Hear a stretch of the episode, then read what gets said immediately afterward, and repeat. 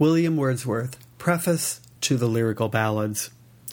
The Lyrical Ballads by William Wordsworth and Samuel Taylor Coleridge was one of the most famous books of the Romantic era, and also one of the most famous collaborations in literary history. The original edition was published in 1798, but in 1800 a second edition was published that included a number of additional poems.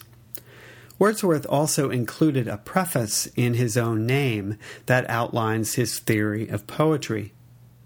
Although it is Wordsworth's preface, I like to approach this by comparing what both Wordsworth and Coleridge had to say about the plan for the Lyrical Ballads project, because the larger project was a collaboration. While Wordsworth was the more prolific of the two poets in terms of volume of output, I think that Coleridge's influence was probably greater than Wordsworth might, might want to admit. So let's begin by comparing the two poets' plan for the lyrical ballads. In Wordsworth's view, as outlined in the preface, the objective was, quote, to choose incidents and situations from common life and to relate or describe them throughout as far as was possible in a selection of language really used by men and at the same time to throw over them a certain coloring of imagination, whereby ordinary things should be presented to the mind in an unusual way. Coleridge's view, writing of this decision nearly two decades later, refers to his frequent discussions with his friend on, quote, the two cardinal points of poetry the power of exciting the sympathy of the reader by a faithful adherence to the truth of nature, and the power of giving the interest of novelty by the modifying colors of the imagination. The thought suggested itself that a series of poems might be composed of two sorts. In the one, the incidents and agents were to be, in part at least, supernatural and the excellence aimed at was to consist in the interesting of the affections by the dramatic truth of such emotions as would naturally accompany such situations, supposing them real. For the second class, subjects were to be chosen from ordinary life, the characters and incidents were to be such as will be found in every village and its vicinity, where there is a meditative and feeling mind to seek after them or to notice them when they present themselves. And that's from Coleridge's Biographia Literaria, Book 14. Note that Coleridge discusses two sorts of poems. Wordsworth, however, omits Coleridge's entirely. In fact, when the second edition of the Lyrical Ballads was published, The Rhyme of the Ancient Mariner, Coleridge's major contribution to the project that had been the first poem in the volume, was pushed down to 23rd place. What's more, while the first edition of 1798 had been published anonymously, the second edition of 1800 and the third edition of 1802 list only Wordsworth's name on the title page, so Coleridge's joint authorship is not even acknowledged. Wordsworth alludes to Coleridge in his preface, though not by name, when he states that, quote, For the sake of variety and from a consciousness of my own weakness, I was induced to request the assistance of a friend who furnished me with the poems of the Ancient Mariner, the Foster Mother's Tale, the Nightingale, the Dungeon, and the poem entitled Love. End quote. Returning to Coleridge's description of the two sorts of poems in the lyrical ballads, the first type consisted of the supernatural in an attempt to make it seem in some way real, or at least to allow us to suspend our disbelief, because while the incidents themselves might seem supernatural, the characters and their behavior would seem real. In Coleridge's words, the excellent aimed at was to consist in the interesting of the affections by the dramatic truth of such emotions as would naturally accompany such situations, supposing them real.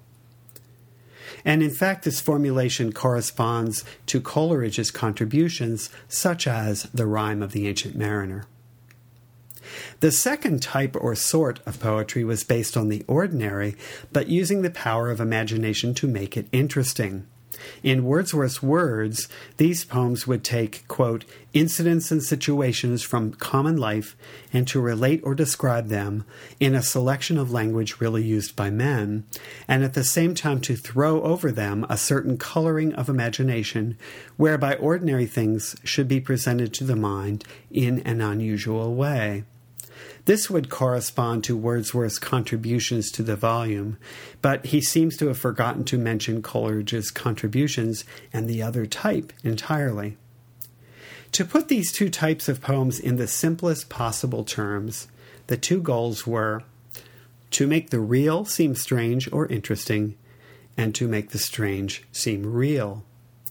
So, what we really have is two opposites being brought together to produce something new, which is exactly what William Blake was fond of doing in his concept of contraries, as in Blake's Songs of Innocence and Experience and The Marriage of Heaven and Hell. In the preface to the Lyrical Ballads, Wordsworth gives his views on poetry, on poets, on poetic languages, language, and poetic subjects. He tells us that he wants to use incidents from common life as poetic subjects, but he also wants to use simpler language than was typical of poetry in the past. He says, Low and rustic life was generally chosen because, in that situation, the essential passions of the heart find a better soil in which they can attain their maturity, are less under restraint, and speak a plainer and more emphatic language, because in that situation, our elementary feelings exist in a state of greater simplicity and consequently may, may be more accurately contemplated and more forcibly communicated. The language, too, of these men is adopted, purified indeed from what appear to be its real defects, from all lasting and rational causes of dislike or disgust. In other words, Wordsworth emphasizes so called low and rustic life as the source of his poetic subjects, plainer and more emphatic language, and the simplicity that he claims exists in the rural state. Note that he does say that he will purify this common language. He argues for few personifications in poetry, no abstract ideas, and claims that the language in many good poems is already prose like.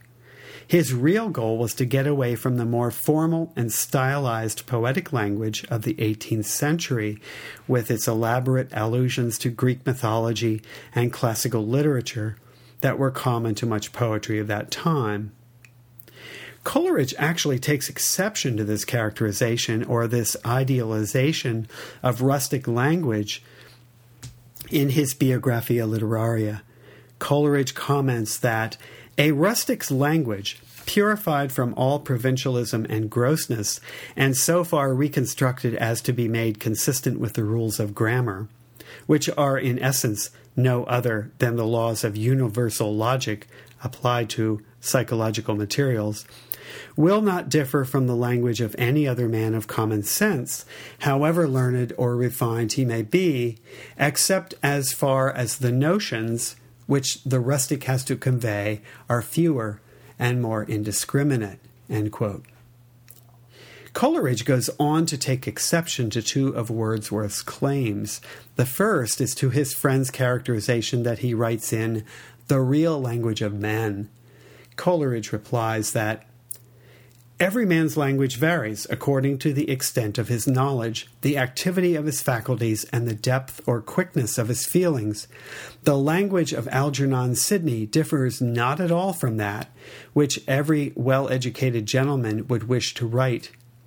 Neither one nor the other differ half as much from the general language of cultivated society as the language of Mr. Wordsworth's homeliest composition differs from that of a common peasant. End quote. In other words, Coleridge is arguing that Wordsworth's language is not so much that of the rustic peasant as Wordsworth would wish. At the same time, Coleridge is in every way very positive about Wordsworth's poetry. He's just taking exception to Wordsworth's claims that he is writing in the language of ordinary people. The most famous concept in Wordsworth's preface is his definition of poetry, which he articulates a couple of times in slightly different ways. Early on, he asserts that poetry is the spontaneous overflow of powerful feelings.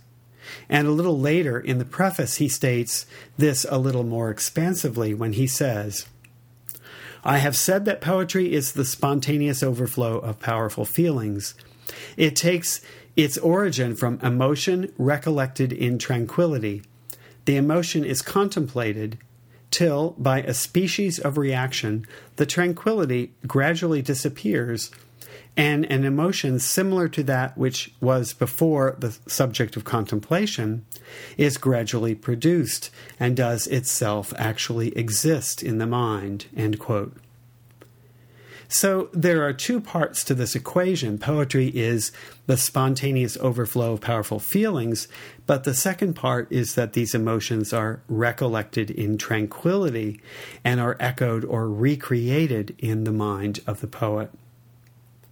One other famous passage that I want to point out is Wordsworth's criticism of certain popular novels, in which he says, the most effective of these causes are the great national events which are daily taking place, and the increasing accumulation of men in cities, where the uniformity of their occupations produces a craving for extraordinary incident which the rapid communication of intelligence hourly gratifies.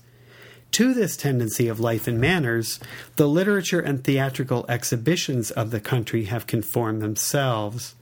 The invaluable works of our elder writers, I had almost said the works of Shakespeare and Milton, are driven into neglect by frantic novels, sickly and stupid German tragedies, and deluges of idle and extravagant stories in verse. When I think upon this degrading thirst after outrageous stimulation, I am almost ashamed to have spoken of the feeble effort with which I have endeavored to counteract it. This passage refers, among other things, to the Gothic genre, which he characterizes as frantic novels, sickly and stupid German tragedies, and the degrading thirst after outrageous stimulation.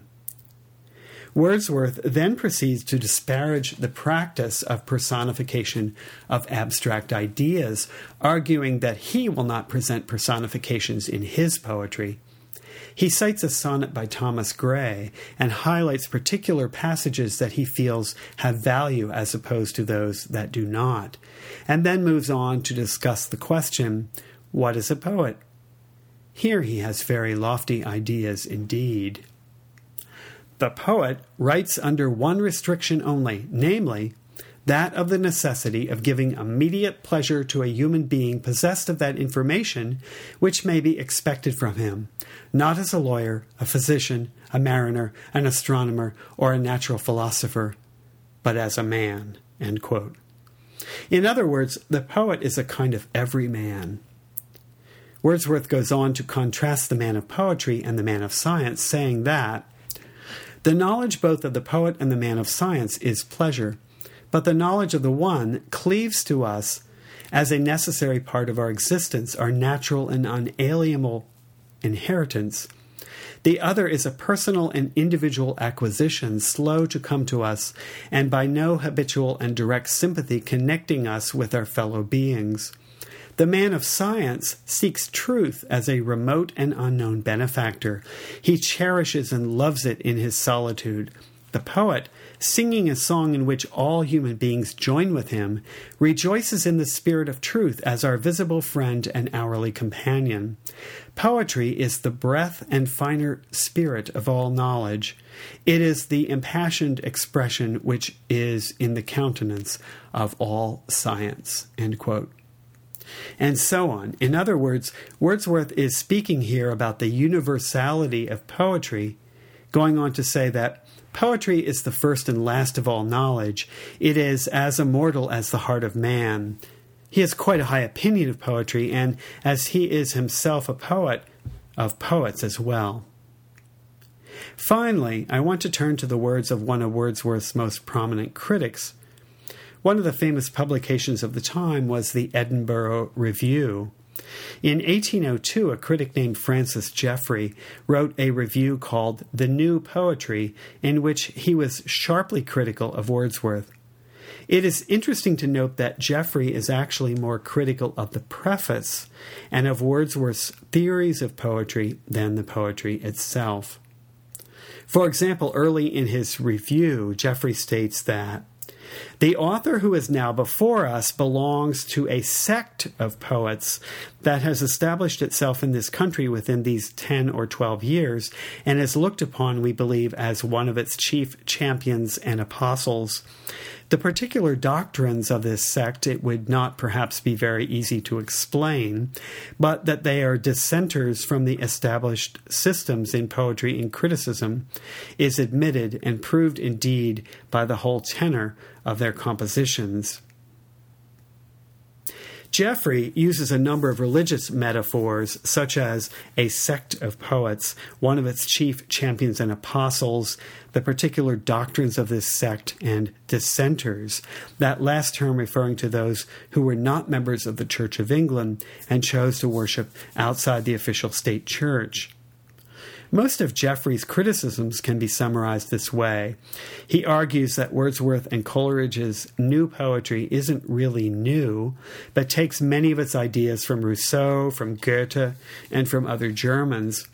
He complains about Wordsworth's system now, the word system for a child of the Enlightenment, such as Jeffrey, really connotes something artificial or false, not faithfully representing the real world, but imposing an order that is not there. Not like today when we love systems and systems thinking. Jeffrey argues that Wordsworth's use of low and rustic language is bad enough, but his choice of poetic subjects is his real offense Jeffrey argues that art should, quote, excite admiration and delight, not take their models from what is ordinary, but from what is excellent, end quote.